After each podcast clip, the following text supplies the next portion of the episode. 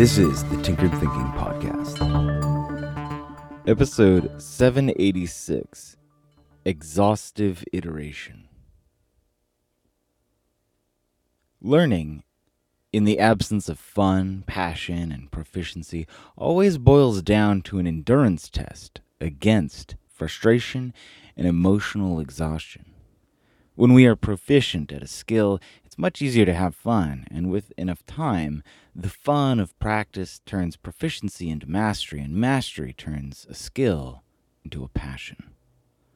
But in the beginning, before proficiency and fun, we are left with a brute force approach, trying whatever combinations and iterations we can imagine and plugging those ideas into reality and waiting for something to light up as each attempt fails to provoke even the sputter of a spark, the silent feedback from reality grinds on our emotions.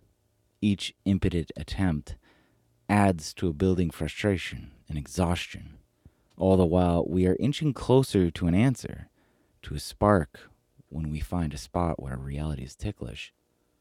Our success depends on which threshold is breached first. Does our exhaustion spill over into a complete abandonment of the task? Or does the number of iterative attempts needed to find some hint of success run out first? True failure is determined only by the moment when we stop trying. It's a bit like patience in that regard.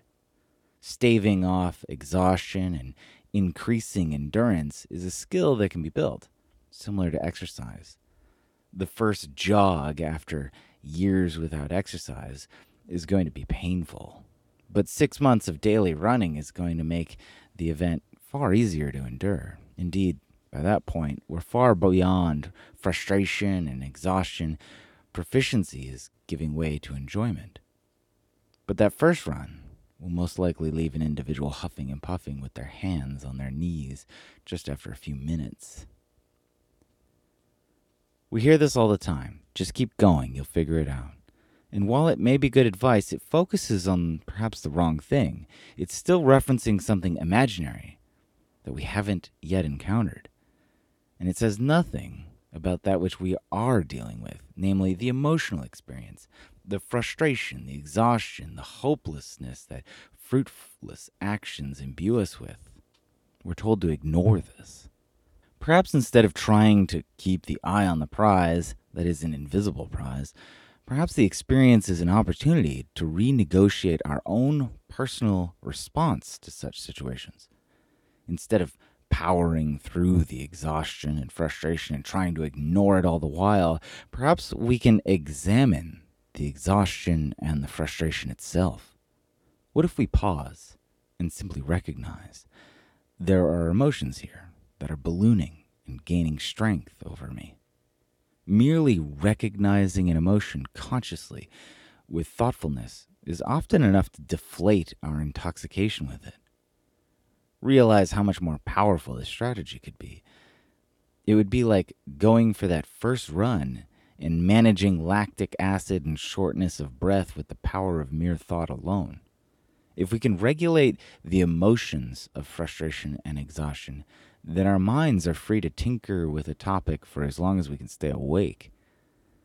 The solution is always out there. It's rarely a question of smarts or talent. Such things are often just excuses people use when really the issue is people's own emotions and how these emotions get in our way. We need not fight ourselves in order to move forward.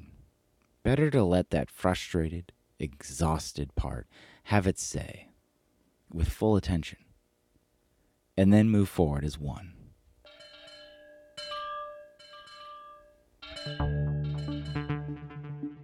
This is the Tinkered Thinking Podcast.